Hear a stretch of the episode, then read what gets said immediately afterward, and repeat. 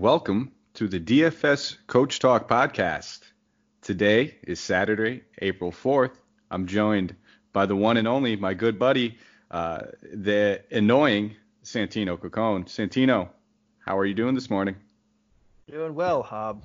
looking forward to doing another podcast with you. I like how we have Robot Apotria on. Um, I think it's going to go really well. And I say annoying just be, just because this is take five of us getting this going right now.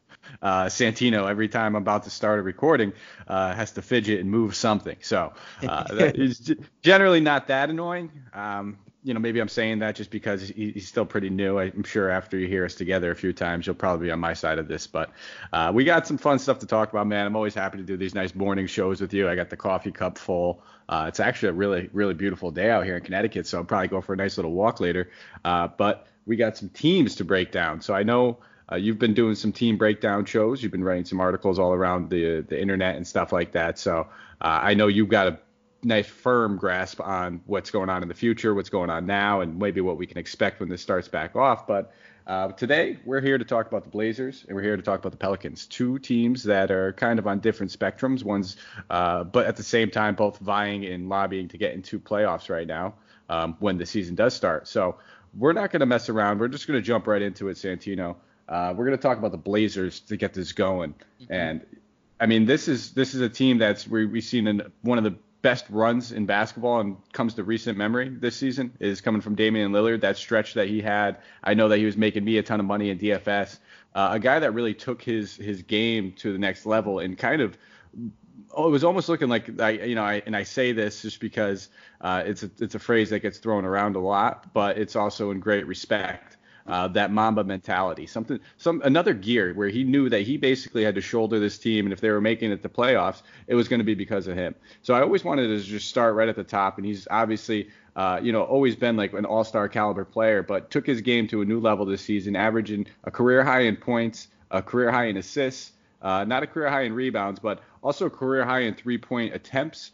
Uh, tied his career high in three-point field goal percentage right now. So this dude in 58 games is just absolutely lighting it up. So I just wanted to touch on you, uh, you know, and, and what your thoughts on Damian Lillard's run this season was, and kind of how that, you know, extended his legacy and changed the way people kind of view him and look at him. Yeah, I mean, he's always been one of the top six, seven point guards in the league, but this year he wanted to put his name in the higher echelon, the top three conversation. He took it to another level, especially in that was January, February 20 game stretch or so where he was just dropping 50 points regularly. Uh, he just went off when he before he got hurt. He was just going off. Um, and yeah, it was maybe partly of the reason of it is how they lost last year. They finally had some success in the playoffs. Uh, him and McCollum got all the way to the conference finals.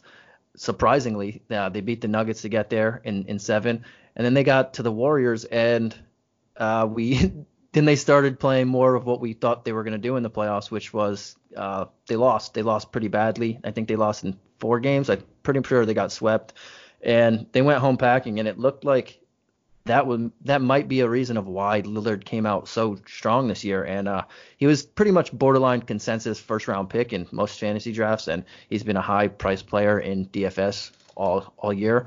But he's shown a new level this year, and he's shown that he wants to lead this team. And McCollum missed a large chunk of games. I mean, Lillard also missed a chunk of games, but this team has played pretty well. I mean, they're scoring the ball. It's just the way that they're playing hasn't translated into wins. Uh, I know you're going to touch upon that. It's probably the de- their their defense hasn't been good, and they don't move the ball around. A lot of these guys, I are just more ISO guys, but yeah, Lillard has been fantastic, and I love uh, watching him play out there. Well, there's one question I wanted to, you know, pose to you, and it's because I know you're a huge Westbrook guy. Uh, I, you know, I know Santino a very long time. He's been a Westbrook truther and fan since the early days. Uh, at this point, after you know watching Lillard kind of take this next gear, those are two players that you know they they chirp back and forth. They kind of butt heads a little bit. Very competitive uh, type players. So you know, at this point, who would you rather have as your point guard? If you're if you're a team right now, Damian Lillard or Russell Westbrook? In this question, is this right now in this particular season who to win a championship right now, or do you going mean if forward, I had this, going both forward? of the stages of the career? Yeah, you're Oh, gonna have the both next of- year. Yep, locked in Okay. for the next 10 years, let's say. Boom, you got 10 him years. guaranteed. Well, I don't think Russell Westbrook can't play for another 10 years. And as you mentioned, I've always been a big, huge uh, Russell Westbrook guy, truther. But his game is athleticism and the all those injuries and all the surgeries that he's miraculously come back from after barely any missed time. They're taking its toll on him, and they're gonna sap that athleticism, that elite, elite, elite of the elite athleticism very soon. So I would I'd have to say I'm taking and Lillard for the long haul, but if I was going for a championship right now, um, yeah, probably still Lillard. I mean, Russell Westbrook's about to hit 30. I don't think he has much longer on being one of the best point guards in the game or players for that matter. So Lillard has, I think he has the more longevity in his game. His, it's his game is more dictated towards longevity. I mean, Wes Westbrook, he can't shoot, and we noticed this. And It's the true. way that and his his numbers have gotten better. His field goal percentage has been pretty much the highest in his career because he stopped taking those bad three pointers and he stopped taking three pointers pretty much in general. So when his athleticism goes and he can't pe- people off the dribble and he can't do the dunks and the and the quick movements that he does so well and how he beats everybody uh, so easily off the dribble and whatnot. When that goes, his game's going to look a lot different. Kind of like Jason Kidd, but Jason Kidd was able to adapt that shot and adapt um, his game as he aged, and he got really good at it. And he won a championship with the Mavs because of it. But I don't know if Westbrook can. I don't know if he has the mentality to adapt and not be the alpha upon the alphas. That's a that's a great comp with Jason Kidd too, because I mean anybody that's followed Kidd's career was not the best three point shooter, and all of a sudden, at, you know, and at the end of his career, you look at the numbers and he's got some of the most made in, in history. So, Right. uh, you know, you couldn't write that. And there's a few other players who were able to adapt. Another one that we just talked about the other day was Brook Lopez. You know, a guy that didn't what maybe took three three pointers for the first five years of his career, and then now he's taken over 100 uh, on the season. So, Right. uh, you Oh, I got to love be able to adapt. Lopez. You're a Big They- Brook guy. When he was a when he was a 20 and 10 guy uh, in uh, in Brooklyn and he was the go-to guy on that team, just the face. And now all of a sudden he takes three pointers and he doesn't. I don't know where the rebounds went, but uh, they're not there anymore. I think he averages like four or something. Yeah, you're not getting him next to Giannis, and I think a lot of that just is again adapting because Brook had um, he had some pretty pretty bad foot problems if I'm not mistaken when he was over there playing in Brooklyn. So that happens a lot of the times when you're just sitting there battling in the paint with these other big guys. You get stepped on. The movements they're not you know as nimble or as agile as some of these other guys at the wings of the guards. So you know taking a guy out of the paint for a little while probably better for his health. So I think there's a lot of things that kind of, you know, turned into Brook Lopez, the three point shooter. But we've already talked about him. So I'm just going to run down some quick stats real quick uh, surrounding the Blazers. Obviously, I said that they're vying for a playoff spot right in it right now with the Grizzlies and the Pelicans and the Chase uh, at 29 and 37. So not the best record. Santino already touched on a couple of these guys have been injured and missed some chunks of time throughout the season already. Uh, but still, if the season comes back, still very much in it. And, uh, you know, one thing we'll talk about is some of the injuries that this team faced coming into the season and during the season. You know, the gruesome Nurkic leg injury, uh, expecting him back. I mean, right before this whole, uh, you know, dilemma in this in this layoff, uh, they were talking about him playing. Like, he'd be playing right now.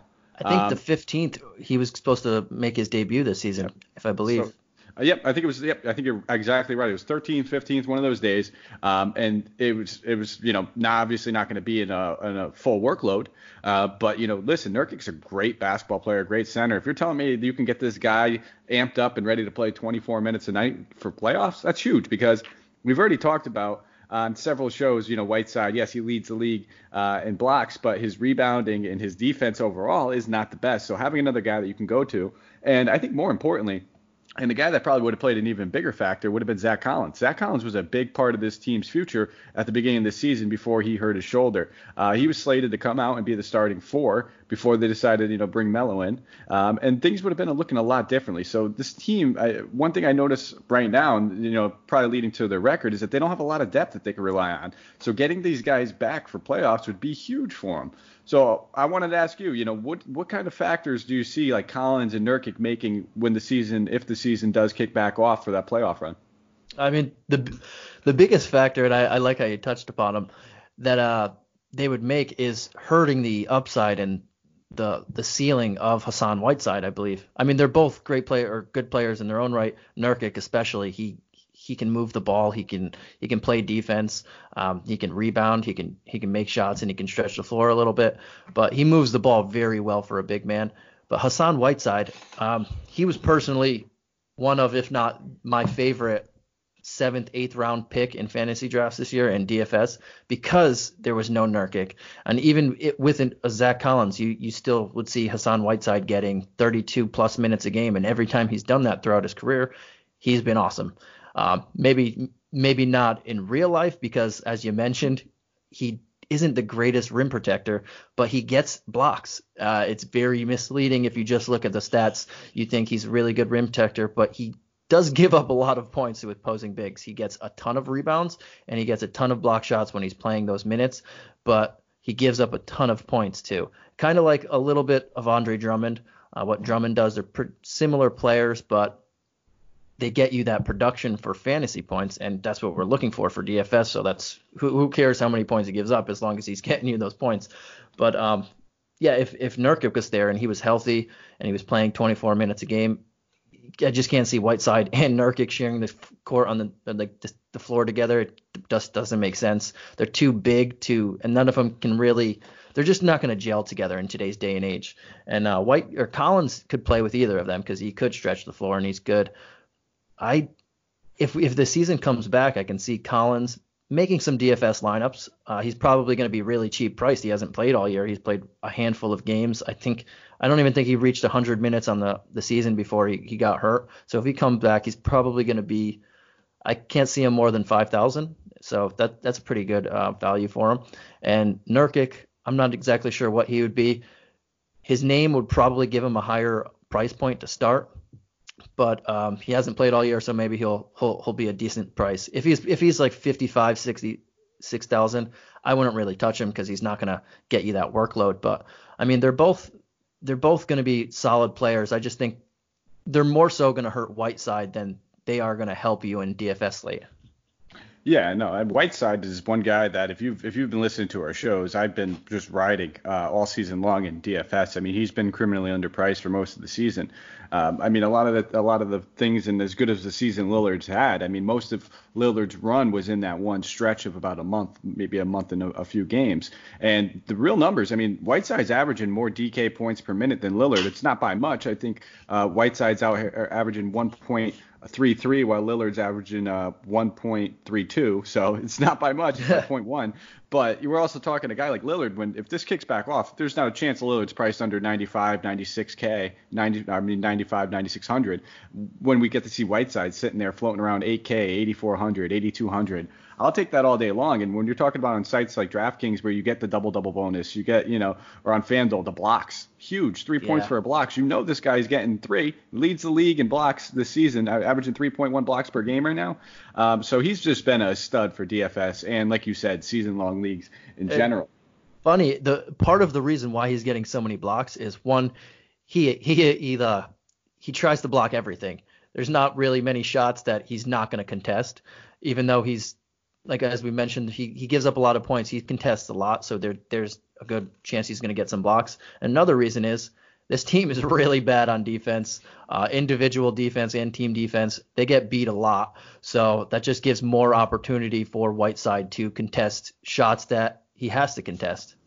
Yeah, it's actually the, so we'll we'll jump right into that right now. I mean, this team's been playing at a pretty solid pace this season. They're 12th in pace, so uh, you know pretty close to the middle of the pack, but on the better half of that. But the the surprising stats is as bad as we're talking about their defense, they're fourth in defensive rating right now but then they're 17th in effective field goal percentage allowed, which is what we're just saying. Like, you know, sometimes some stats are a little bit misleading, but we're going to go to these other ones that are kind of, you know, pretty much just going to cement it and show you guys exactly what I'm talking about. So they're second in blocks. We've mentioned that. The only other team in the league uh, to have more is Santino's Lakers over there, which shouldn't come as a surprise with Dwight Howard, JaVale McGee, and Anthony Davis. And then you even get the LeBron chase down blocks.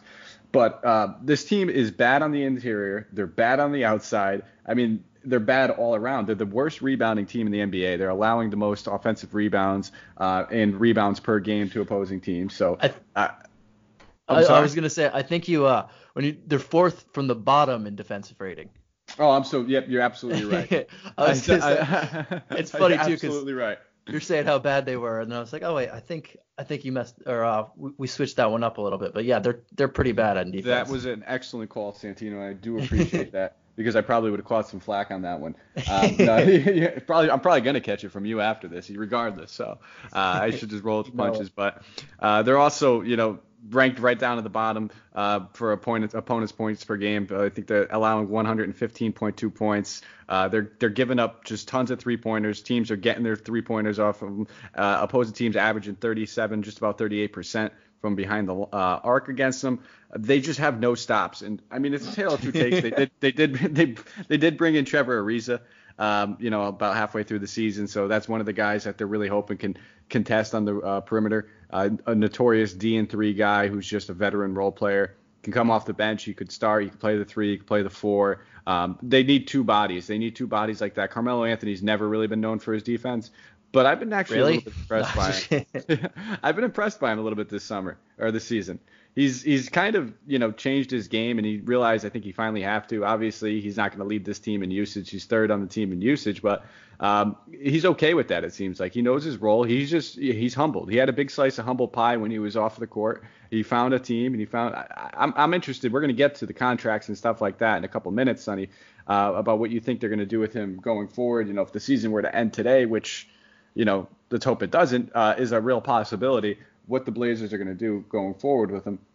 But, um, you know, the, the few other things I did want to talk about. We talked about their rebounding and how poor they are with that, which should come no surprise. They've been playing small. That would change a little bit, obviously, if they get Nurkic Collins back. So I'd expect maybe a slight tick uh, upwards in the rebounding categories. But, you know, that's not going to be very useful when you're going from 30 to 27. You know, Yep. um, still going to be pretty poor at that. And then we're just going to touch on some of these players right now, the ones that we think can have some relevancy when we come back in here. So um, obviously Damian Lillard is going to be at the top of everyone's, you know, draft boards and uh, you know leaderboards and everything like that. He's rocking a 30.2% usage rate on the season, averaging about like I said 1.32 DK points per minute. CJ is always right there, so we always like to look at CJ as the pivot in some of those obvious Damian Lillard chalk spots where we think his ownership's going to jump up there. You could generally get CJ and listen, it, it's lightning in a bottle, both of them. One of them gets hot, he's going to keep shooting.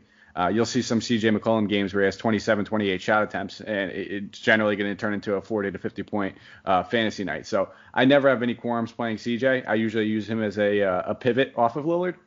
Um, Melo, I have not played much this season. Uh, generally, if I'm looking to play Melo, I want somebody out. I want Lillard and McCollum out. I just want a little extra usage and shot attempts going there. Uh, maybe if Whiteside was sitting somewhere I know he's going to get a little bit of extra rebounding upside. But with everybody healthy, it's kind of hard to rely on him. The guy's only averaging 0.85 DK points per minute, and he's usually floating around that 5 to 6K range. So I usually just leave him for other people. Uh, if you want to use him as like a GPP flyer and just hope that you get one of those, you know, nice shooting nights, go for it. But uh, generally not something. And then Trevor Ariza, he's he's a little bit of a darling just because he's generally so cheap. He's usually 4K to 4,500. Uh, he's not a great point per minute guy, but we know he's going to get the minutes, and that's the important thing. You know, we mentioned this on the show several times. Minutes equal money. Uh, Yeah. yes, he, he only averages points.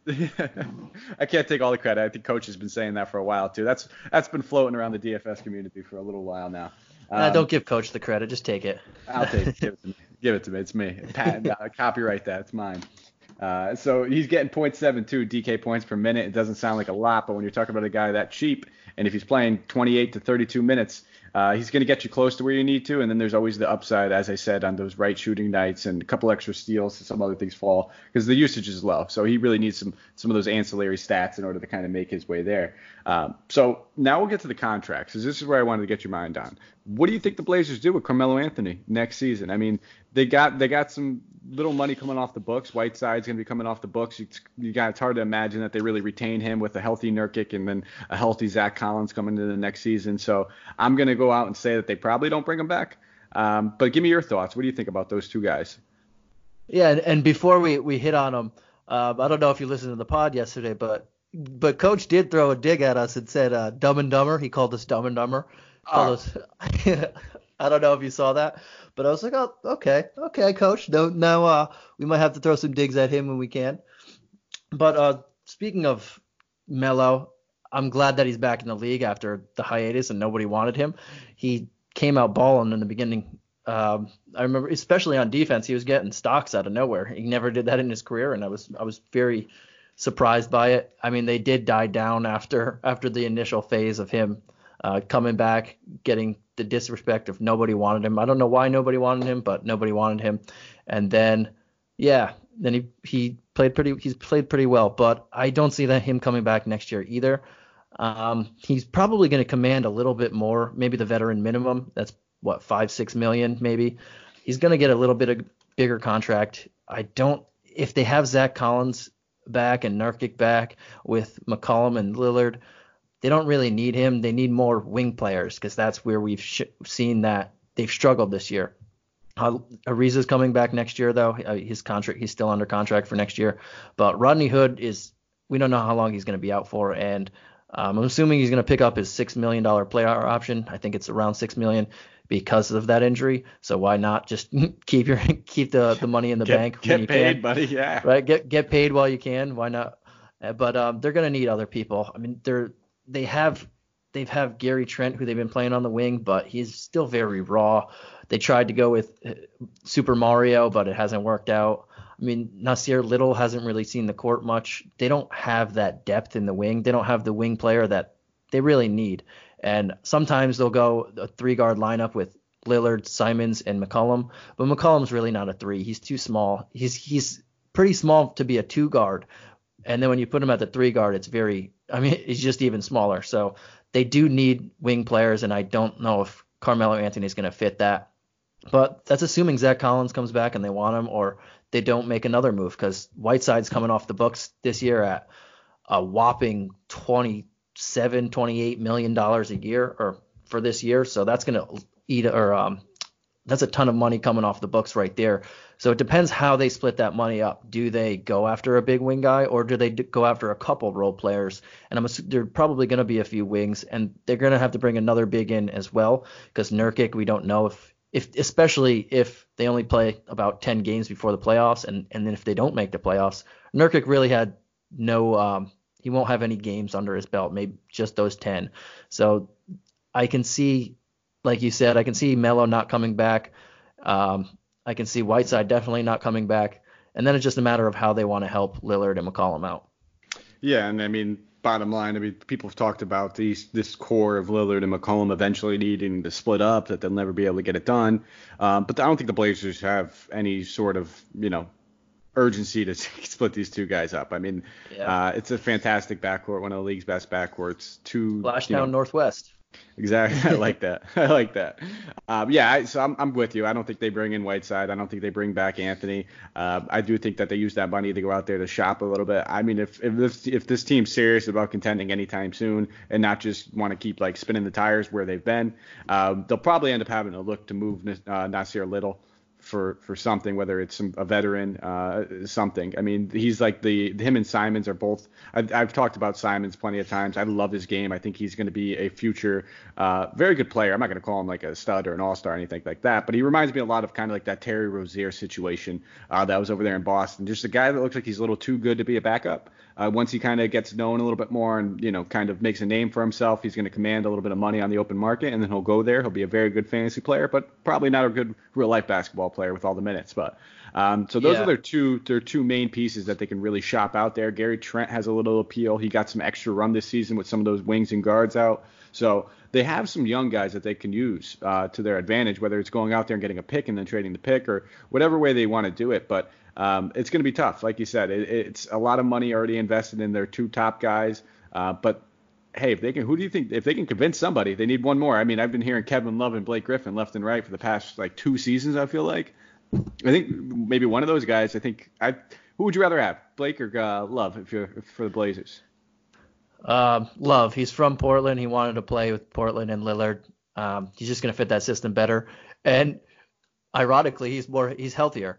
Uh, two two guys who've been injured a lot the last few years, but if I'm going to bank on someone not getting injured, it's got to be Kevin Love because Blake Griffin's knees are I don't want to say gone, but they're pretty they're close. Gone. No, they're gone. Um, yeah, they're okay. I, they're gone. And now, I, didn't, I didn't want to be the one to say it. But I don't think I've ever heard Kevin Love's like he never usually has knee injuries or anything like that. It's generally like his hand, like he breaks his hand or he hurts his shoulder. Hip, He's like, like the Carlos Stanton of, of basketball. It's like yeah, just weird injuries. Weird nick knick-knacky injuries that are in different parts of the body.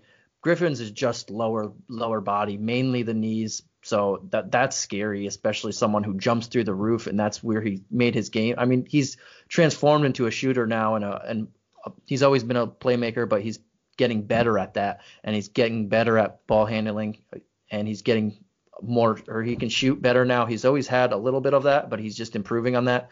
But that athleticism is what made his him Blake Griffin when he jumped over those cars and when he came as in say. as like after his missing his rookie year because of the knee injury and then he came on and in his actual rookie year he just went off and was jumping through literally through the roofs.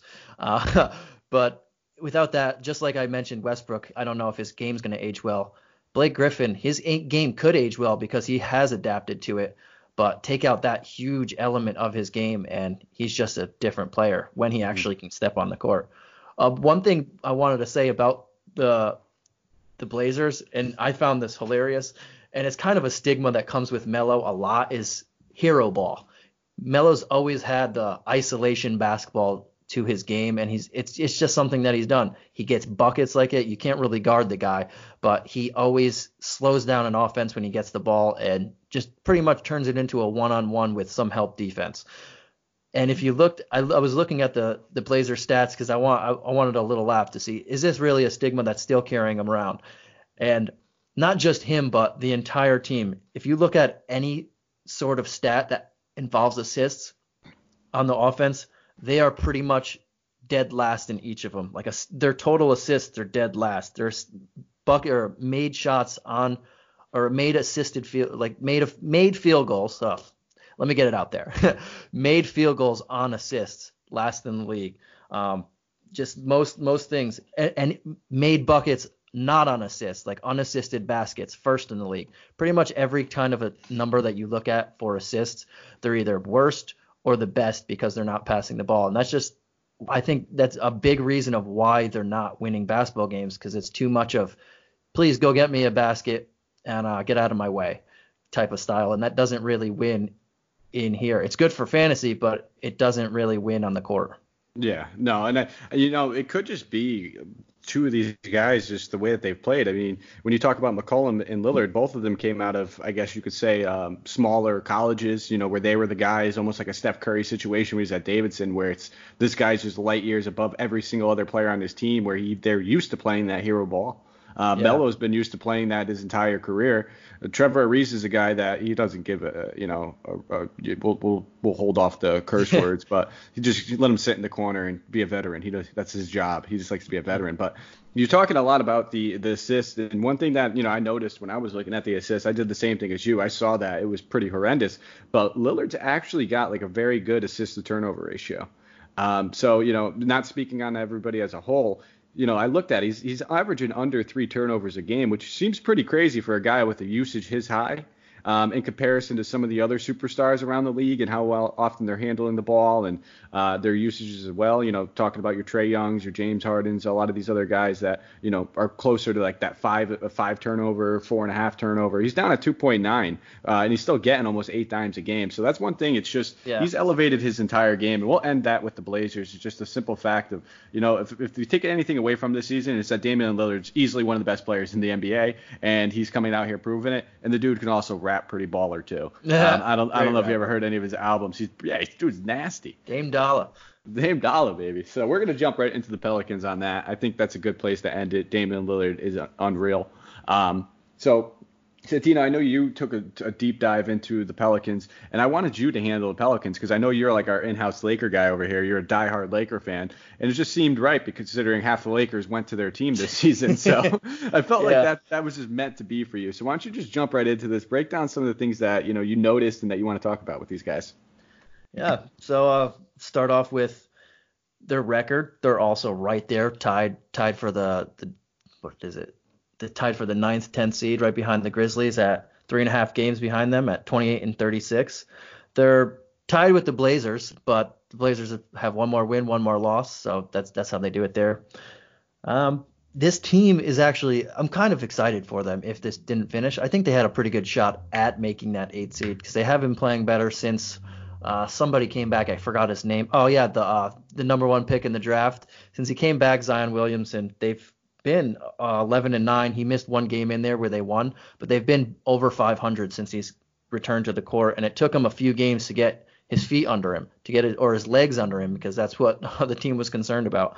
And um, yeah, pretty much on this team you have Zion Williamson with the highest usage. Brandon Ingram is is next with Zion off the court. Brandon Ingram's usage is pretty much the same. It's 20 28.9 without Zion and 28.3 with Zion. So getting that uh, a, this great young talent back in the lineup like that hasn't affected his usage. So he's still a guy that you're going to want to target. And then there's Jrue Holiday. It's it was his team. He he missed a lot of games this year, but without AD, Jrue Holiday is the the veteran that everybody was looking forward to to groom these young guys. And then there's couple other guys out there, and then uh, Lonzo Ball is averaging a 18.6 usage rate. He's not a big usage guy. He's he moves the ball really well, and, and when you play him in DFS, you're gonna know that he's he's not a big scorer. He'll get you teens. Sometimes he blows up for big games when his shot's on, but most of the time it's he'll get you a couple steals. He he he'll hit a he's been making threes this year. Uh, he's been stretching the floor better, and he's been taking better threes, I should say, as well. So his field goal percentage is a little better. But he moves the ball around, and he's going to get you the eight plus assists. So when you're looking, when you're playing him, you want to play him against a team with a fast pace, another team with a fast pace. So you know he's moving the ball around, and his court vision it works well in those games. Um, but yeah, and then everybody else is pretty much who's in the lineup and who's not. Like if Josh Hart is starting and JJ Redick's out, maybe Brandon Ingram's out, Josh Hart's a guy to look at because he is one of the best rebounding, if not the best rebounding guard in the NBA. His rebounding rate is off the charts for a guy who's six five. I, don't know what he does, but he he he grabs rebounds at like that. Um, Derrick Favors is not really a guy to look at now with Zion there. He just hasn't played, and they play him, Jahlil Okafor, and Jaxson Hayes. Depending on the game, you'll see all of them get minutes, and even Nicolo Melli. They're all pretty much squashing each other at this point. So I don't, I wouldn't look at the center spot for the Pelicans, but you have Zion, you have Ingram, you have Holiday, you have Ball. Uh, those are four good guys. And if all of, if I know in the beginning of the year, Nickeil Alexander Walker had his uh, his opportunity, but he, he didn't do much with it. But if he does have more opportunity, he's seeing 30 minutes a game, that you're talking about a guy with a 24% usage rate when he's on the court, and that's for for dirt cheap prices. This guy is not afraid to shoot the ball, and he, he can shoot the ball, and he gets hot in a in a hurry. So if there's a lot of injuries, he's a guy I'm targeting for basically pennies on the dollar. Yeah, I, am a big Alexander Walker fan. Um, I think he's this kid's going to be like a. He actually reminds me of a little bit of um, you know, almost like uh, Kyle Kuzma. When I, for the first few games that I watched Kuzma, I know that they're kind of different positions. Uh, Alexander's more of a wing, while Kuzma's more of like a four. Uh, but they kind of both, neither one of them were very shy their rookie years. They both were like kind of just out there chucking, doing their own things. They looked comfortable, and that's the big thing I think about Alexander Walker is how comfortable he looks. He looks like he's having fun. Um, I also, I also really loved when I don't know if you've seen this in the middle of the season uh, when he came back, I believe, uh, when he came back to the team plane and he had the wrong food or something. He got grilled by the veterans on the team plane for, for not getting enough biscuits or something like that. I think that I think that was him. They went to. That's uh, funny. Oh no, maybe I'm thinking about the Sixers. That was that was uh, that was Matisse Thybulle on the Sixers. That's right. Okay. Uh, th- yeah, he didn't bring he didn't bring enough Popeyes biscuits. He only got six biscuits for the whole team. So Kyle six O'Quinn for the whole team. That yeah, the biscuits yeah. at Popeyes are the best thing there. They're literally the best. Listen, I was right in Kyle O'Quinn's you know and his boat right there. I would say the same thing. Six biscuits, dude. I'd probably take six biscuits myself. I would need a large glass of water or something in between, but uh, no, I'm with you. I, I really I'm excited about this team. I think the youth um, the youth factor involved just allows the kind of play to their suit. They like to play quick. They like to play fast. They don't mind giving up some buckets because they know they have the speed and they have Uh, the court vision, like you said, you touched on Lonzo's court vision. It's fantastic, man. He's got some of the best court vision I've seen in a long time for a point guard. Like it, it's like some Nash level court vision when you think about it. The way the passes this guy makes without looking, he always knows where everybody is, and it translates on the defensive end as well because he knows what other point guards are going to do with the ball. He plays those passing lanes perfectly. He's always getting his arms in there. He's causing problems. He's getting those, you know, when the when the big kind of comes down with the board, doesn't just outlet it really quickly. He's sneaking up behind and sticking his cookie or his hand in the cookie jar and snagging something out real fast. So I'm I've, I've really grown to really enjoy and love Lonzo's game, and I'm not afraid to say I was wrong about Brandon Ingram. Um, yeah, I did not have this guy pegged to be the player that he's turned into this season. So kudos to him. He's just absolutely balling out and showing people uh, his true potential. I didn't think he was going to be this good. I was expecting him to, you know, kind of be like that guy that he was over there in LA, and I was wrong, flat out. His kid's yeah. a stud. The the usage, I'm glad you touched on it, hasn't doesn't really change much with Zion on the floor, and simply because this is his team right now. This is Ingram's team. Yes, Zion's they're going to be the franchise player of it, but it, it, until until Zion, you know, really gets comfortable, really gets his feet under him, uh, it can show that he can play consistently big minutes and back to backs and all that good stuff. This is still going to be Ingram's team. Um, I'm probably one of the biggest Jrue Holiday fans that there is out there. I've always loved his game since he was over there in Philly. Um, you know, uh, if you ever listen to Evan Turner just oh, ever talk, he likes to kind of go on a lot of radio shows and stuff like that. He'll always talk about Jrue Holiday being one of the best players that he's ever played with, and Evan Turner's played on a lot of basketball teams. So yes, uh, he has. Especially so that, lately. yeah, guys, I don't even think he's playing right now. Well, nobody is, but um, so that, there's that for that matter. And then you touched on Favors. Favors is just a guy that when he's healthy, he's good. He's solid. He's very serviceable. Um, he's a very good basketball player, but his health has just been deteriorating for a long time now. Ever since those days where Paul Millsap left Utah and people thought that Derrick Favors was just going to, you know, take a hold of this job and run with it and be an all-star, and he should have been. And if he maybe if he was healthy, he would be. But um, you know, now it's just that small ball with Zion at the five is working very well for him. Uh, they don't need to play Favors big minutes. So you're probably looking at a limited role for him. But I'm okay with playing any of those four major guys the Williamson, Ball, Holiday, Ingram. All of them are averaging more than a DK point per minute. And to be honest, they're all floating right around the same uh, the same range. So it's going to come down to price, and it's going to come up against uh, come down to defensive matchup. Uh, anything specifically, like if some if if they're going against like the Hawks, give me the guy going against Trae Young all day. But Zion's averaging 1.24 DK points per minute. Lonzo's at 1.16. Holiday at 1.2 and then you have Ingram at 1.7. So they're all right there, and that's and that just I think is shows their pace because there's not too many teams where you have four guys in the starting lineup averaging almost 1.2 fantasy points per minute. Yeah, and it's it's a testament. Before I get into how they play, I I did want to touch up on.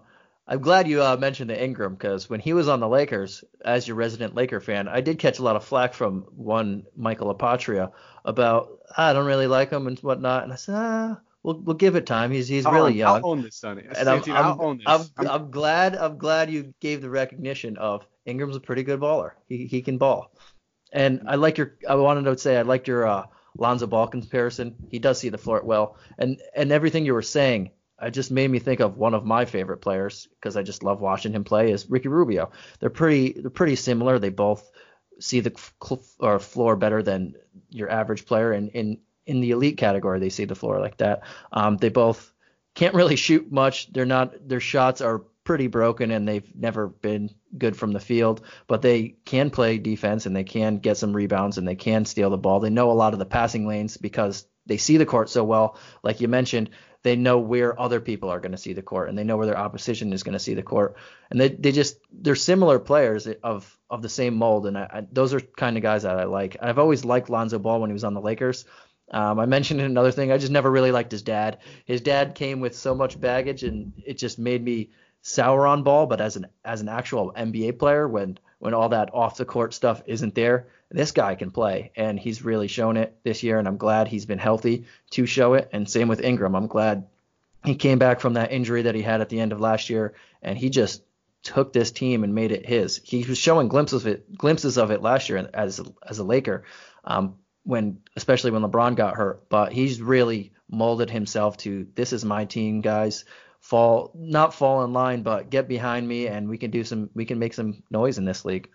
Yeah, and I, I think when you when you touch on just you know playing in LA, that spotlight is tough for a lot of people. It's the same thing the criticism that comes with playing in New York or Chicago or any of these major cities. It's a lot tougher, especially on these young players when they you know they get drafted so high. They're expected to you know turn a franchise around. Then all of a sudden LeBron James comes into the picture. uh, they're not the guys. They're not the the ones that are you know their leash becomes a little shorter.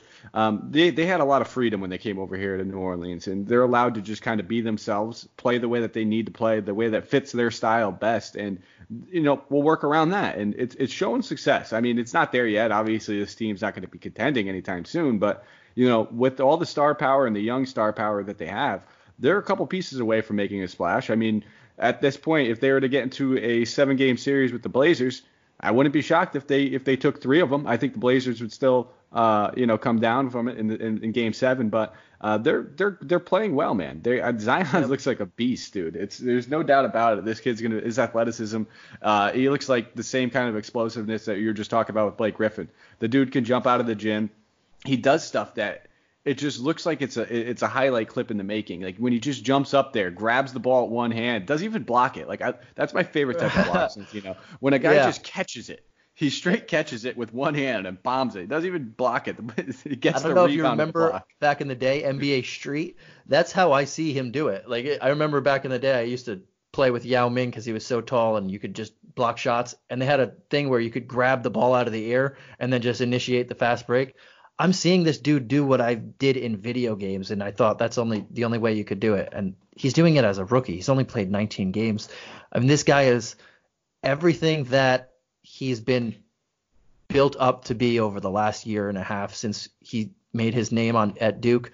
And since we were waiting for him to come like he, he is the next big thing. As long as he can stay healthy this dude is something else. And I'm excited to see everything that he could do because it's just like as you said when you see him play you're just like wow people can actually people do that on the basketball court and it's just he puts that wow in your mouth that you you just don't see very often, and, and it's awesome.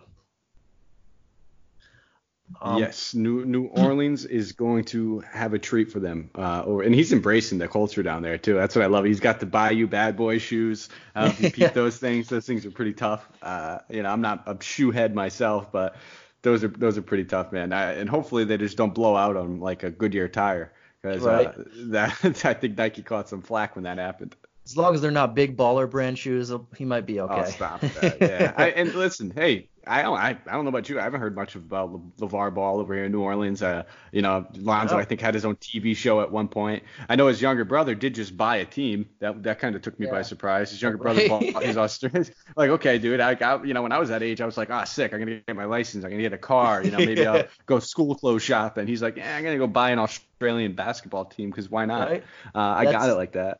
that's crazy. And yeah, it's it's like mind-boggling. He played for them earlier, and now he he just owned them. But like you said, I haven't heard much of LeVar Ball this year either, and I'm happy for that. I'm I'm grateful for that because Lonzo's shown, like I've said I said earlier, this dude can ball. When off the off the court stuff is out of there, then all you can concentrate on is the on the court stuff. And this dude is a really good player. And I wish that was more of the case when he was in LA because I really liked him when he was on the court. When he got hurt last year, more so than LeBron, the the, the numbers say that they were really good when like they were the number three seed overall last year, the Lakers, before LeBron and Ball got hurt. But Ball was a big. I, mean, I know we talk about LeBron. Ball was just as much when he got hurt that the team struggled. He was just as important because he was moving the ball around. He was playing much better defense than Rondo and everybody else that they wanted to put up there. But when he was on the court, they were a top three team in the in the West and they were really good. So I'm glad that it's translated over this year and, and more success has come. And all of this is I haven't touched upon the system. All of this is probably a product of a system and and talent. And when you put those two together, you get you get gold. Um, Alvin Gentry throughout his career, even on the Suns, even before all of these big young sexy guys came in here, uh, he was always a fast-paced coach. Every system he had, he was playing at one of the top paces in the league. He he was molded under D'Antoni, who pretty much made pace of play his thing when when he was on the Suns and then the Lakers. He made he gelled this new era of basketball. He rushed this in before we even realized that it was rushed in. When he was on the Suns with all those teams, you mentioned Nash earlier. Um, when Nash was leading the Amar'e Stoudemire, Shawn Marion, Leandro Barbosa, everybody on that team. This is what that was in the mid 2000s, and now we're seeing it. It just elevated to everybody wants to take this play. But this team is second in the league in pace at 103.96. When we're looking at DFS targets, the teams that you want to play are the fast-paced teams. And second, you, you don't get much higher than second unless you're the Bucks, who, who are just like at 105. So it's not really a big difference. They're very close to the top-paced team in the league, and that was without Zion Williamson for most of the year, and without a lot of these guys. Um, so you have that. You have they're third in the league in assists. Everybody on this team moves the ball, from Ingram to Holiday, and obviously Ball. Every Hart, most of these people, they all move the ball around, which as you can see, they're sixth in the league in three point attempts. So they're they're running and gunning. They're getting their shots off. Um, they're second in the league in offensive rebounds. So not only are they playing at a fast pace and getting all these shots up and and efficiently, they're seventh in the league in effective field goal percentage, but they're getting second chance opportunities on top of that. So if they miss the ball or if they if they miss a shot, 11 times over 11 offensive rebounds a game, they're getting 11 extra um, possessions a game. So that's huge for a team that's already playing super fast and and you're getting you're just getting added possessions. That's that's fantasy uh, and DFS gold right there. Um, and then you look their points in the paint, they're ninth. Uh, points on threes, they're fourth. Three point attempts, field goal percentage, they're they're in the top 10. Field goals made on assisted buckets, they're in the top 10. So they're they're pretty much a top 10 offense all around. And when you put all of that together in a fast pace and you have all of these young guys, it's just fun to watch and they're very good for your fantasy team. And when you're playing a fast pace, you're going to give up a lot of points and they're almost they're 28th in opponents points per game. So not only are they playing at this fast pace, but they're the teams that they're going against are also adapting more to how they play and they're playing at a fast pace. So when you see the Pelicans on the uh, on a slate, you not only want to target the big four that we mentioned, but you want to target who they're going against because you know it's going to be a high scoring game. It's probably, uh, if you take their averages into account, it's about 110 to 113, give or take on if they win or not. But that's over 220 points that you're expecting on a slate. Uh, usually in Vegas, they're they're going to be they're going to usually have one of the highest over unders unless they're playing a, a Jazz team or a really slow team like that or like the Pacers. So it's just not only are you going to want to target their offense, you're going to want to target who they're playing against as well. That's a fantastic point because we know we like to stack those up. I think there was a few games before this whole layoff kind of happened where they played the Timberwolves like twice in, in like a week and a half span, and both those teams just play at unreal paces. We saw some of the highest game totals uh, predicted uh, all season long and even over the past few seasons. So yes, that pace is partly in because of there's the youth, but you mentioned Alvin Gentry, you know, all those other places. Let's not forget too that he was also with Steve Kerr over there running yep. that small ball, fast paced gunner type system. Uh, kind of saw how well it worked for them. Uh, so yeah, if you can get if you can get Draymond at the five, you know why can't Zion play the five? I guess you know Draymond's that all defensive type guy, but as long as that athleticism is going to be there, the, the defense is going to be presented. Zion seems like one of those guys that's going to contest as many shots as he possibly could. yeah. um, and listen, people don't understand, and even if it doesn't result in blocks, when you have a player that is willing to contest, other teams have to consider that. They think differently about attacking the paint, knowing that this he's not a small guy. You do not want to meet Zion in the air. That will not go well for you. He's like a Mack truck, dude. That guy is just compact and built. All in, he he is a prototypical just monster. I think it's, there's only crazy. one player bigger than him, like size wise, overall weight size. Maybe um, LeBron James. Or I'm not overall weight size, but in the way he's built, LeBron James is probably one of the only players I can compare him with. I think Zion has a little more baby fat on him, and that's probably because he's so young and he's not. Uh, he hasn't had the chance to work on that yet. But I mean, they're they're pretty much one and the same. We made it what those they college can do. food halls, Sonny. We know why the baby fat's there. Those yeah. food halls there where they just give you. It's like the the lady from uh, what is it, Billy Madison? yeah, sloppy slug. sloppy Joe sloppy lady. Joe. Yeah. and I, I, you're exactly right because you get to go in whenever you want, and the food is not good at all. Uh, well, not I shouldn't say not good. It's delicious. It's not good for you, and, and, that's where that comes in. But yeah, I mean, him and LeBron are pretty. I I think in a couple years when he does get that under control, and um, I know the team wants him to lose that because he had extra weight on his knees with the explosiveness they have. That's what they were very worried about. So they're probably going to try and slim that down, and he's going to have that LeBron frame because uh, he. It's just it's it's like he was built in a lab. This guy. It's just insane. Yeah, like I remember when I used to watch some of his old high school highlights where he's just toying dudes that look like you know they were on RJV teams and stuff like that.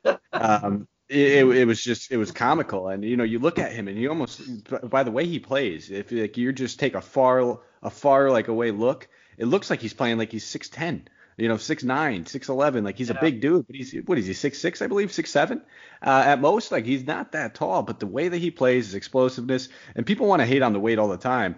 The weight is helpful. It is very useful, especially when you're that explosive. Just being able to throw yeah. your body weight into somebody. He knocks guys across the court, easy layups every time. We've seen him just snatch the rebound down because oh of that weight as well. So um, whatever way. He, he he gives the weight room uh, adage to everybody because he rips boards out of their hands. At, and any size player, this dude is just. You're right. He's just super strong, and it's. Uh, it's like a bull coming at you, just like I we used to, or we do see it still. LeBron James, when he's coming at you full speed, that's a freight train, and you really don't want to be in his way. Zion Williamson, I think, might be a little even scarier because he's a little heavier and he's a little, pretty much the same height, but he's more compact, and it's just you don't want to be in this guy's way. And he's only a rookie. He's barely, I don't even know if he's 20 years old yet. This dude hasn't even gelled into his own body yet. And he's this massive of a, a physical specimen. Like if I, if you see, if you, you just don't want to see him against you. He's just so big. And not for nothing. I mean, a lot of people were pretty quick to criticize him and just say how athleticism, his athleticism isn't going to translate. He's he can't shoot this, this, and that. I mean, he's only taken 13 three pointers this uh, this season in 19 games, Santino. But the dude shooting 46%. It's a very modest yeah. sample size, but hey, that's enough to you know to give you some space. I mean, if they want to give him the room and let him shoot it, it's not going to be Ben Simmons out there. He's not afraid to shoot. He's going to take the shot. Uh, and I believe you remember he, that first game against the Spurs where they just let him shoot the first first game back and he was wide open for all of them. But he made them pay. He just was hitting them and hitting them. I think he scored 19 or something in the fourth quarter and, uh, and had four, six threes or something because they were letting him shoot. But if you let, if this guy can show you that he can shoot, if you let him shoot, and then you have to come out and close out and guard him, that's where the trouble comes because this dude, when he gets a when he gets by you and he has momentum, just watch out. Just uh, don't even try and go for a block because you are going to get posterized and you are going to get embarrassed. And if that's something you don't want to see replay on ESPN, um, I don't know, just get it, get out of the way. yeah, it's not. I mean, it's kind of we just talked about Blake Griffin before. I, I can only just say how many reruns I have of him destroying your boy Pau Gasol running through my head right now.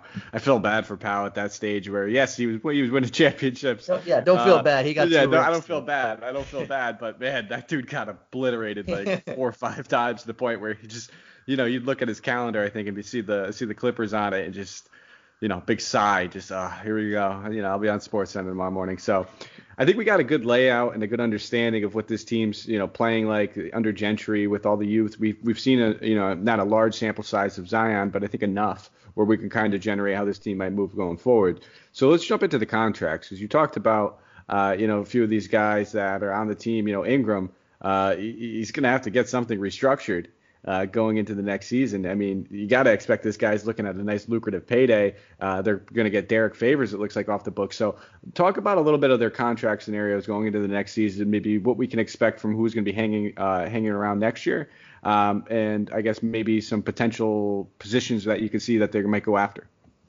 Yeah. So. Um, we all know what the the Lakers gave them. The Lakers gave them everything but Kyle Kuzma, and ironically, Kyle Kuzma has the the worst year of everybody out of all those players. the worst one. of of like a Hart, Ball, Ingram, Kuzma's been the worst. And yes, I'm including Hart because that guy's been productive per per minute on the this year. But um, yeah, this team got has so many draft picks coming to them since the AD trade, and they've been playing well. And they're just very young. Uh, we've mentioned all of their players. Jrue Holiday's the elder statesman, and he's still, I think, 29. Now Derrick Favors is a little older, but you mentioned he's coming off the books, and that's about it was 17, 17 18 million dollars coming off the books next year. Um, there's nobody locked down really long term. If you look at their long term contracts, it's Zion Williamson, Jaxson Hayes, Naw, Alexander Walker, the three rookies, and those are the only ones that are there or past the 21-22 season. So next year you're going to have a lot of people entering um, either their expiring contracts or they're and there's a couple guys that are gone like E'Twaun Moore. He's been a solid role player, but he's he's he's coming off the books at eight million. We mentioned Derrick Favors coming off the books. I don't think they're going to resign him. They might look for someone else who complements Zion better, uh, a floor spacer at the five, so Zion can have the room to operate underneath that he needs. Um, but then, yeah, you have you have Ball locked down at 11, Zion at 10, JJ Redick expiring next year at 13.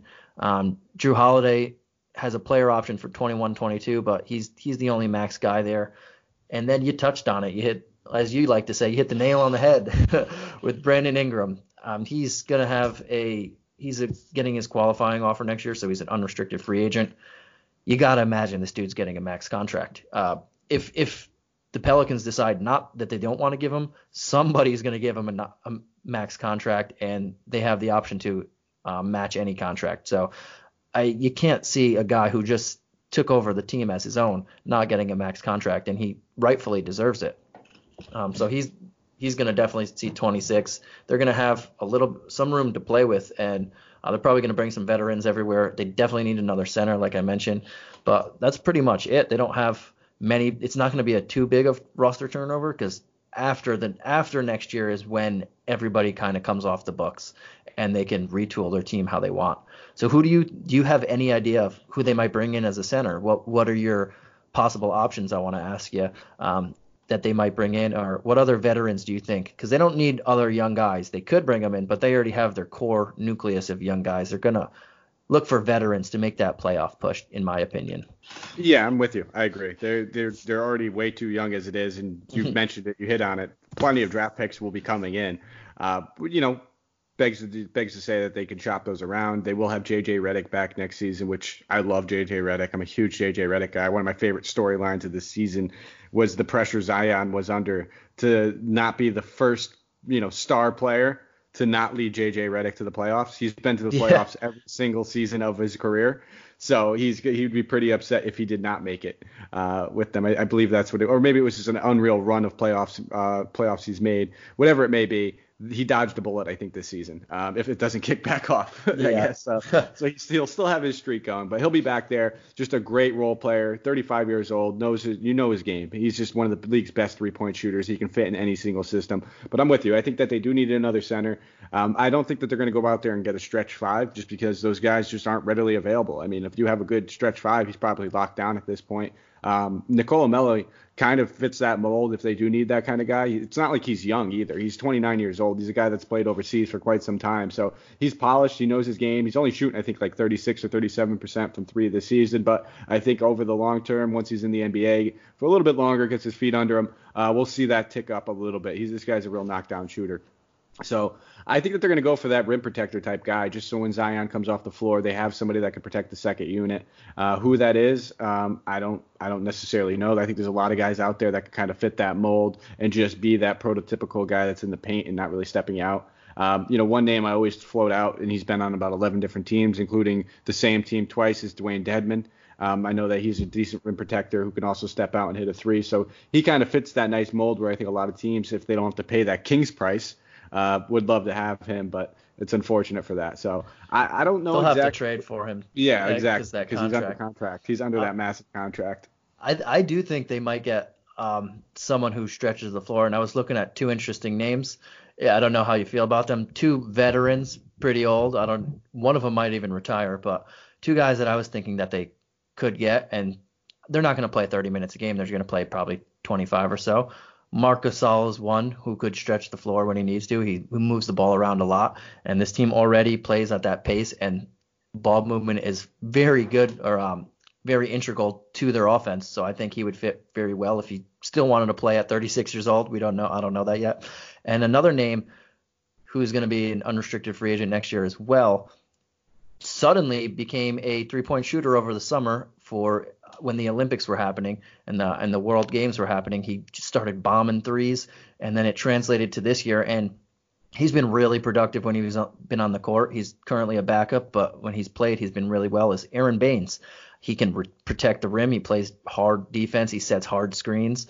Um, he moves the ball around well for a big man, and he's got added range that came out of uh, nowhere this summer. So those are two names that I would be looking at if I were the Pelicans to try to gel with Zion Williamson um, and and just help him out there. And a third one, these are all. There's not many centers that are out there that can stretch the floor, or even centers in general that are out there coming into this year. We've it's supposed to be a, a very I don't want to say bad dra- or bad free agent class, but an underwhelming free agent market this year.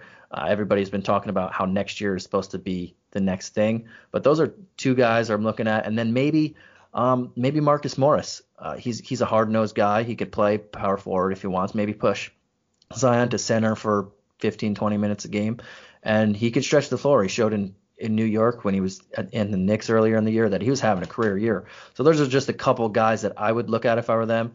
And then, I mean, you have like I think Dario Saric's one. I wouldn't touch him, but if you're going to throw out a cheap veteran minimum contract, maybe someone else like that. And then your prototypical, like you mentioned, you need someone who can protect the paint. And then um, I, I, would try and look for a, a, rim protector, but kind of in, in the bargain bear, bargain bin area. Mm-hmm. Yeah, maybe absolutely. like Dwight Howard or something. Um, Jakob Poeltl, I think, is a restricted, but I'm not sure if he's an actual, if he's and like an unrestricted free agent. Uh, so th- those are the people I would look at. And I, I just wanted to ask you.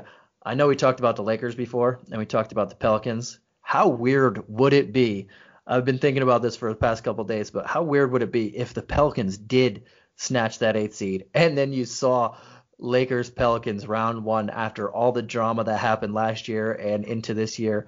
It would just be funny, and if the Lakers ever lost, I wouldn't show my face for a while. I probably wouldn't be talking to you or anybody else on podcasts for a while. The Homer, the Homer Simpson meme where he's like sliding back into the bushes. Yeah, when he goes into the bushes, that that'd be me, but I, I, it would be an extended going into the bushes. But I wanted to see what do you think about that if they ever won and, and that's that's the eventual I think, it'd be, I think it'd be good basketball. I mean, it would be it would just be fun to watch. I think they'd get mopped, but it would it would still be you know fun. I don't think you'd have to worry about Homer Simpson into the bushes. I think yeah. the Lakers uh, yeah. would just run away with this, especially um, just every all the stigma surrounding Anthony Davis on his old team and everything like that. You you, you wouldn't be expecting any trips to the locker room unless he really needed it. I think.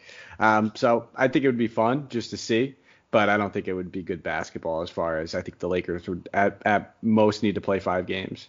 Yeah, I think um, it'd be like a competitive series, you know, where it's kind of close, but all this it's four it's a 4-0 it's a 4-0 Laker win, but they'd be they'd be competitive games. No, JJ Redick might hit one big shot. I feel like where you'd see Ooh. one big JJ Redick shot where they steal a game. I could see him stealing one. That I could say. JJ's always had always played well in the playoffs and, and when he was at Duke in the tournament, he's always had that. He's always been able to bring that extra gear out in himself when he's when he needs to, and I like I respect that. Yeah, and you, I mean, you touched on Marcus Gasol as a center option. I, I'm going to put that to bed now because I already made a bold prediction that he'll be a Warrior next season. So Ooh, uh, okay. I, I, was I was okay. on with Andrew. Yeah, I think he's going to be a Warrior next season. This guy's not going to go to a team unless he knows they're going to win.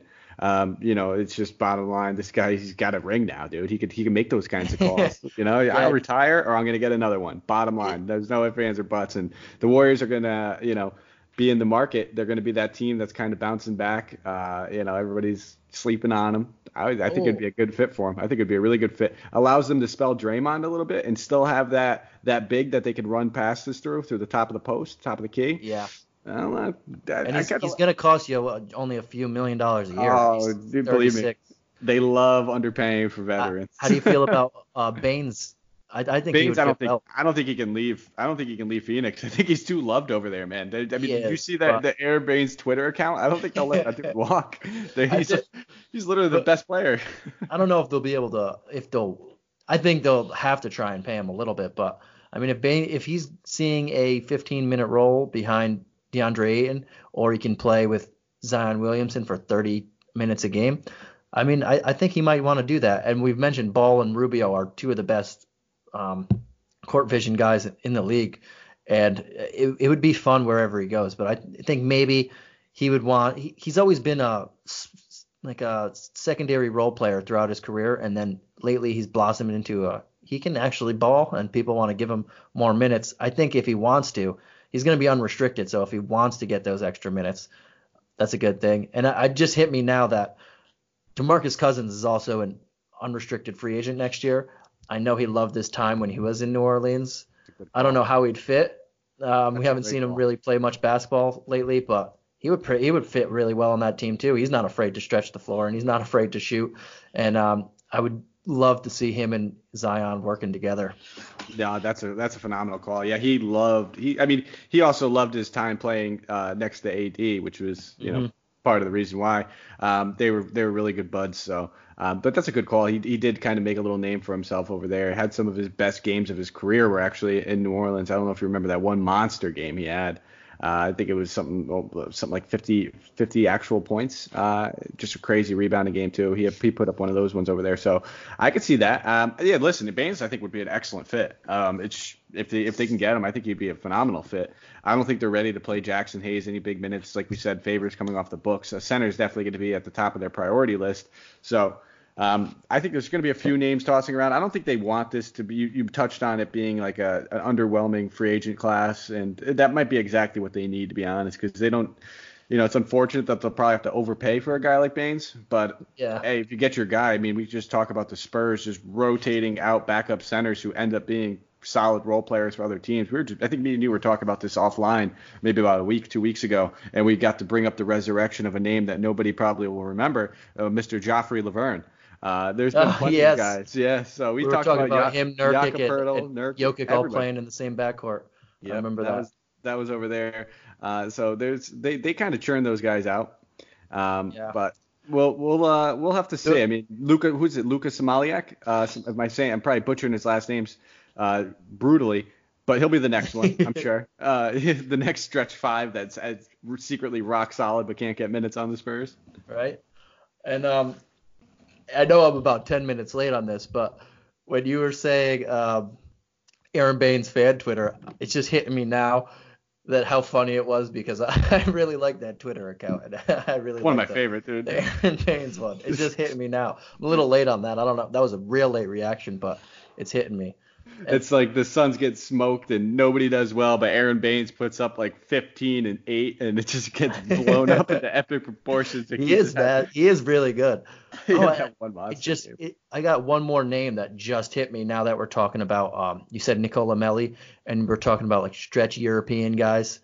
There was a guy on this team last year who got traded at the deadline who is a stretch four or five guy who would fit well with Zion Oh, he's God, not currently in the. Go. You know, he's not playing. There we go. Right now, You've been hyping him I mean, up for like 11 years now, Santino.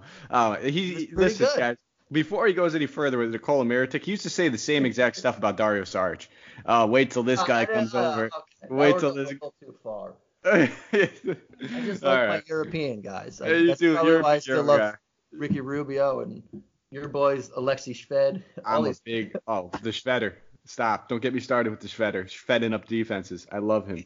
uh, I, I, think I think we touched on a lot here. We're we're probably already running over time, and people might have muted us a while ago because we can, me and you, Santino, we can just banter about uh, basketball. This is how our phone calls turn into. It turns out uh, I just pull up a random stat that I wanted to talk to him about. Next thing I know, uh, we're on the phone for an hour and 15 minutes or something like that. Yeah. But, until I can't take your voice anymore, and I just secretly hang up, and you talk to yourself until you realize I'm gone. I can go for a good two to three and a half minutes before I even notice.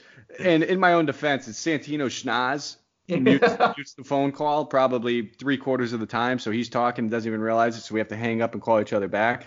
He's got he's got an Italian schnoz on him, so uh, yeah. you know it, it, it, can it's a De Niro looking nose. It can definitely hit the hit the mute. I like that. I think it's I think it's the new these new iPhones and these new yeah, smartphones. When I put them up to my my face, my chin hits it, the mute button all the time. My cheek, I can only talk on speaker. Yeah, just just your problem though. Nobody else is nobody else has that problem. iPhone yeah. just the most popular phone in the world. Nobody else is doing it. But you know, hey, it's got to be the phone. It's got to be these smartphones. These it's young got to be this phone. not the not so smartphones. It's got to be them. That's all right, man. Well, that's that's it. I think we'll wrap it up there. I mean, we will be fielding questions about, about, these teams. We'll probably talk about them before the next season kicks off again. Anyway, they're just so young and exciting, and maybe we'll get to see if some of our predictions come to fruition. Uh, but just as always, guys, if you have a quick min- moment, if you can give us a thumbs up, a rate and review, you can find us everywhere: YouTube, iTunes, uh, Spotify, Stitcher, Podbean, iHeartRadio. Um, we're everywhere, all everywhere that podcasts are being heard. So we do appreciate it. It allows us to continue just you know producing these podcasts for free, and also making ourselves a little bit better. I know Santino has been doing a few shows mm-hmm. with us over here, so let them have it, guys. Criticize the constructively way. We're trying to get everybody a little bit better, and that's including myself. So I take every little piece of feedback. I listen back to shows, and I take comments and concerns to heart. So we do appreciate you guys. And uh, you know, if you have a second, we're on Twitter as well. So go give us a, th- a, follow. We'd like to you know communicate with you guys out there a little bit, field some questions, uh, maybe just shoot some shoot some hoops talk. So you can find me at Mike Apotria, M I K E A P O T R I A. Santino is it just Santino Caccone? am I going to butcher this again? At Santino Caccone? Yeah. S A N T I N O C A C C O N E. I know my friend's name. I still remember his phone number. remember those days we used to call people just by knowing their phone number? Still know your phone number, Santino. But uh, there's going to be an exciting show tomorrow, and I'm pretty excited to say because Coach's boy's coming on the show. So we're gonna get Dawson on here. He's gonna be talking some Mavs with Coach. It looks like Coach is gonna be taking some Grizzlies. Uh, I'm sure that Dawson's gonna be doing, doing some lawn work for quite some time, knowing that Coach is not doing the Mavericks, and he was able to kind of pry that one away from him. Uh, he's he's got to have he's got to be doing something around the house for that because he did not give that up too easily. But that's gonna be the show. So anything you want to leave us on and uh, say before we take off? Anything that we might have missed? Um, yeah, I, I, just hope that this pod is recorded. I know a couple days ago Speaking of, I, you mentioned the Wolves earlier. One of my favorite, it's going to be my favorite team besides the Lakers to watch on NBA League Pass next year. And I was so excited about the podcast. Me and Coach had a great podcast, and then all of a sudden, it's been stuck in the cloud for two days now, and we can't get it out. Um, cloud. So ho- hopefully, uh, Patria knows what he's doing and recorded this one, and the cloud knows what it's doing and recorded this one. But I did want to. I heard you say you want some constructive criticism. Oh, God. Um, I would love to say if you could just mute your mic when you're on podcast, that'd probably be best for yourself and everybody else because your voice can just get irritating after a couple minutes, man. I appreciate that. There's the constructive no criticism. So we'll leave you guys with that one.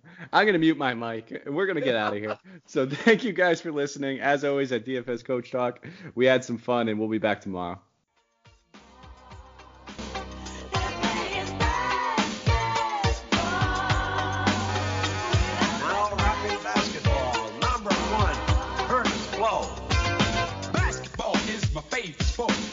way to dribble up and down the court. Just like I'm the king on the microphone. So it's Dr. J and Moses Malone. I like slam dunks and taking it to the hoop.